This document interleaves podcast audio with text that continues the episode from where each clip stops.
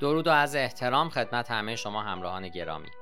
امیدوارم که رو راه باشین و سلامت.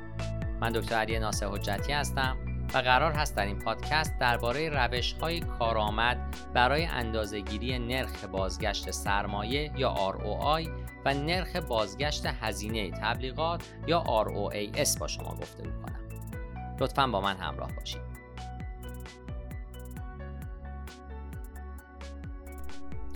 حتی اگه معنی بسیاری از کلمات اختصاری رو نمی‌دونید احتمالا از ROI و ROAS آگاه هستید چون اون دو از بزرگترین کلمات اختصاصی هستند. بازگشت سرمایه و بازگشت هزینه تبلیغات. با این حال مسئله هر دو معیار اینه که اندازهگیری اونها همیشه دشوار بوده. حتی در دنیایی که داده ها در همه جا وجود دارد ROI و ROAS چالش های متفاوتی رو هم برای سایر معیارهای ساده تر ایجاد می ما می‌دونیم که اهمیت اندازهگیری بازگشت سرمایه ROI بسیار بالاست. قبل از بررسی برخی از چالش هایی که بازاریاب های مدرن با اون مواجه هستند چرا باید نگران اندازهگیری بازگشت سرمایه باشین؟ به زبان ساده این معیاریه که اعتبار سرمایه گذاری شما را تعیین می‌کنه. چجوری می‌دونید که سرمایه گذاری شما ارزشمند بوده یا نه؟ ساده ترین راه برای پاسخ به این سوال ها نگاهی به معیار بازگشت سرمایه است. تعریف معیار بازده هر چیزیه که برای کمپین تبلیغاتی، استراتژی بازاریابی یا حوزه دیگری از بازاریابی خرج می‌کنید. آیا کمپین های تبلیغاتی شما بازدهی قوی دارند یا باید تغییرات ایجاد کنید؟ اگه بازدهی خوبی از سرمایه خودتون دریافت نمی کنید این نشان دهنده این هست که یک چیزی درست کار نمی‌کنه. بنابراین ROI فرصت هایی رو ارائه میده تا بودجه آینده خودتون رو عاقلانه خرج بکنید. می‌تونید بودجه خودتون رو طوری تنظیم بکنید که بهترین کمپین ها درصد بیشتری از بودجه رو دریافت بکنند. این امر باید از هدر رفتن پول برای کمپین هایی که عمل کردی ندارن جلوگیری کنه. در نهایت هدف اینه که از هر یک از سرمایه گذاری های بازاریابی خودتون بیشترین بازده ممکن رو ایجاد بکنید. در جای دیگه توجه به ROI هم بینشی از رفتار مصرف کنندگان رو ارائه می‌کنه. با گذشت زمان بهترین انواع تبلیغات رو یاد می‌گیرید تا با مخاطبان خودتون سازگار بشید. حالا وقت اون رسیده که به سراغ چالش های اندازهگیری بازگشت سرمایه بریم. به طور خلاصه ROI مهمه چون بینش هایی رو در مورد مخاطبان و هزینه های شما ارائه می‌کنه. با این حال یکی از بزرگترین چالش های ایجاد دقیق این بینش موضوعات مربوط به اعتبار یا ارزشی هست که به هر کدوم از نقاط تماس کاربر با کسب و کار داده میشه. باز هم به بیانی خیلی ساده تر اطلاعاتی که مشخص می‌کنه کدوم media یا کدوم کانال تبلیغاتی مسئول کسب درآمده و اینها می‌تونه از طریق سیستم های دقیق attribution به صورت کامل شناسایی بشه. پس در نگاهی عمیقتر و پیچیده تر marketing attribution ها به صورت کامل پلی هستند بین داده های تیم های marketing و فروش. چون این attribution ها مشخص می‌کنن کدوم یک از تلاش های تیم marketing منجر به فروش شدن. وقتی صحبت از تبدیل به میان میاد چگونه اعتبار اختصاص میدین؟ کدوم کمپین های تبلیغاتی بیشترین نقش رو در کسب و کار دارن؟ همه اینها رو می‌تونیم محاسبه بکنیم. علاوه بر این به نظر می‌رسه که مرورگرها و پلتفرم های تبلیغاتی به صورت یکسان قصد حذف کوکی های شخص ثالث رو دارند. من قبلا در همین وبسایت توضیحات مفصلی در مورد حذف کوکی های شخص سالس در پادکست هایی که وجود داره دادم. حتما اونها رو بشنوید. در حالی که این یک گام مثبت برای حفظ حریم خصوصی مصرف کنندگان هست اما داده های بیشتری رو از تبلیغ کنندگان می‌گیره. در حال حاضر تصور میشه که کمتر از نیمی از جمعیت آمریکا از مرورگرهای آری از کوکی های شخص سالس استفاده می‌کنند. در جاهای دیگه هم مصرف کنندگان دستگاه های مختلف مثل گوشی های اپل به لطف آخرین به روز رسانی های iOS ردیابی رو خاموش می‌کنن. البته ما آمار دقیقی از اینها در بازار ایران نداریم. اما همونطوری که دسترسی به این منابع کاهش پیدا می‌کنه امید ما هم برای اندازهگیری دقیق ROI کاهش پیدا می‌کنه بحث در مورد اعتبار دادن به تبدیل ها چه فایده ای داره وقتی حتی نمی‌تونید تبدیل ها رو در گام اول ردیابی بکنید هر سال تعداد بازاریاب هایی که به اندازه گیری بازگشت سرمایه اطمینان دارن کاهش بیشتری پیدا می‌کنه پس در این پادکست برخی از بزرگترین چالش های بازاریاب ها در سال 2022 آورده شده. چالش اول چندین نقطه تماس. همونطوری که مصرف کنندگان با نقاط تماس بیشتری تعامل دارن اندازهگیری هم به همون نسبت دشوارتر میشه. به عنوان مثال یک مشتری می‌تونه قبل از تبدیل با یک کمپین بازاریابی ایمیلی کمپین رسانه های اجتماعی، ویدیوی یوتیوب، پست وبلاگ و وبسایت شما رو تعامل داشته باشه. پس الان پاسخ باید داده بشه که کدوم یکی مسئول تبدیله. به عنوان یک مشتری شما در مورد همه راه های مختلف تعامل با یک برند از جمله دستگاه ها و پلتفرم های مختلف خواهید دونست. اگر از مدل لست تاچ استفاده می کنید تمام نقاط تماس دیگر رو نادیده بگیرید. همین مورد در مورد مدل فرست تاچ هم صادقه. بنابراین ما مجبور به استفاده از یک مدلی هستیم که چندین نقطه تماس رو در نظر می‌گیره. اما همین مدل هم باعث ایجاد سردرگمی و مشکلات میشه. آیا نقاط تماسی رو که مردم در راه خرید ایجاد می‌کنن در نظر می‌گیرین یا تا اون زمان تصمیم خودشون رو گرفتن؟ چالش دوم مدیریت اطلاعات در مرحله بعدی کسب و کارها هنگام مدیریت داده ها مخل میشن. اونها نه تنها می‌خوان از تمام مقررات پیروی کنن بلکه نمی‌خوان تسلیم یک حمله بشن چیزی که بر شهرت برند هم تاثیر می‌گذاره.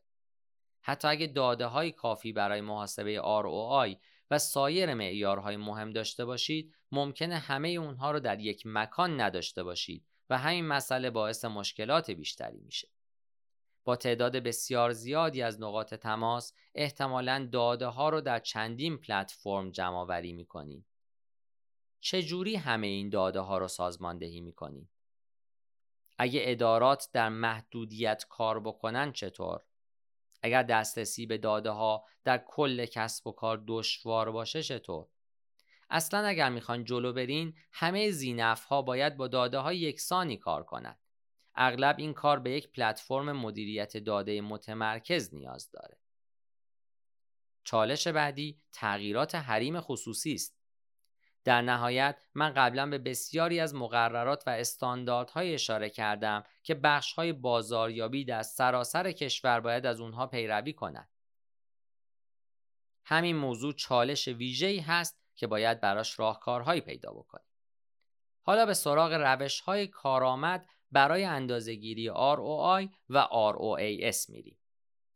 ناتوانی در محاسبه دقیق ROI و ROAS مثل این هست که به شما گفته بشه یک میلیون دلار در جزیره کوچیکی در ساحل وجود داره اما قایق برای رسیدن به اونجا ندارید.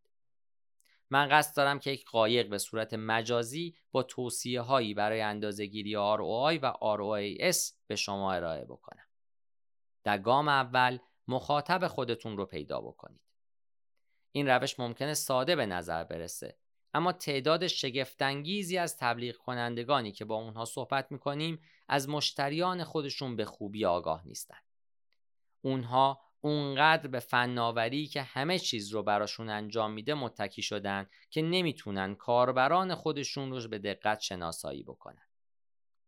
هر چقدر بیشتر در مورد مخاطبان خودتون بیاموزید فرصت های بیشتری برای شخصی سازی پیام ها و تنظیم محتوای خودتون برای افرادی که بیشتر به اونها نیاز دارید خواهید داشت. با پیام های شخصی مردم از برند شما قدردانی می‌کنن و شما اعتبار و اقتدار خواهید داشت. از ابزارهای مدیریت داده استفاده کنید. همونطوری که قبلا اشاره کردم امسال هم برای کنترل تمام داده های خودتون بدون ابزار مدیریت داده ها با مشکل مواجه خواهید شد. اگر از ورود به چندین حساب صرفاً برای جمعآوری داده ها خسته شدین این راه حل همه شبکه های مختلف شما رو یک پارچه می‌کنه و همه چیز رو در یک پلتفرم قرار میده. الان می‌تونید وارد پلتفرم مدیریت داده ها بشید و با استفاده از یک داشبورد ساده همه چیز رو در مورد مخاطبان خودتون بیاموزید. هنگام انتخاب یک پلتفرم مدیریت داده مطمئن بشید که با تمام ابزارهایی که استفاده می کنید یک پارچه شده. با ناپدید شدن داده های شخص سالس به زودی باید اتکای خودتون رو به داده های شخص اول افزایش بدید. در نتیجه زمان اون فرا رسیده که دست به کار بشید و همه داده ها رو در یک انبار داده جمع بکنید. هنگامی که داده های خودتون رو به همون پلتفرم وارد کردید می‌تونید یک بار دیگه شواهد رو ایجاد کنید. به جای حد زدن شما به تصمیمات مبتنی بر داده و آگاهانه بازگشتید. به عبارت دیگه تصمیمات قابل اعتمادی که به شما کمک می‌کنه از رقبا پیشی بگیرید. علاوه بر تصمیم گیری بهتر یک ابزار مدیریت داده هم در زمان کسب و کار شما صرف جویی می‌کنه چون همه چیز به جای تعقیب داده ها در اینترنت بر روی یک پلتفرم مشخص در دسترس است. سپس به سراغ ساخت مدل های پیش بینی میریم. در مرحله بعد توصیه می کنم یک راه حل بازاریابی پیش بینی کننده بسازید تا بیشتر کنترل فرایند بازاریابی رو در دست بگیرید و همچنین اتکای خودتون رو به ابزارهای دیگه کاهش بدید. با مدل های پیش بینی کننده می‌تونید از داده های پیشین خودتون برای ایجاد استراتژی های رشد استفاده بکنید و تصمیم بگیرید که پول خودتون رو در ماه های آینده کجا خرج کنید. اگه آشنایی ندارید مدل های پیش بینی کننده از داده های پیشین برای پیش بینی های آینده استفاده می با استفاده از داده های مناسب می‌تونین ارزش قدمت مشتریان رو هم پیش بینی کنید و از این دانش برای توضیح هدفمند موجودی استفاده بفرمایید. توصیه مهم آخر هم این است که با مشتریان خودتون در تعامل باشید. اگه مطالبی از این پادکست برداشت می‌کنید اجازه بدید انتقال از داده های شخص سالس به داده های شخص اول به خوبی در حال انجام باشه. اغلب کسب و کارها جستجو در اینترنت رو برای یافتن بهترین راه ها جهت آشنایی با کاربران و مشتریان انجام میدن. بدون شک ساده ترین روش این است که مستقیما از اونها بپرسید. یک نظرسنجی ساده برای مشتریان ایجاد کنید تا در مورد زندگی و ترجیحات خودشون رو پر بکنن. خیلی زود تمام مهمات مورد نیاز خودتون رو در اختیار خواهید داشت تا با اونها سازگار بشید و به صورت مؤثری بازاریابی بکنید. کجا بهتر از خود مشتریان میشه در مورد اونها اطلاعات گرفت؟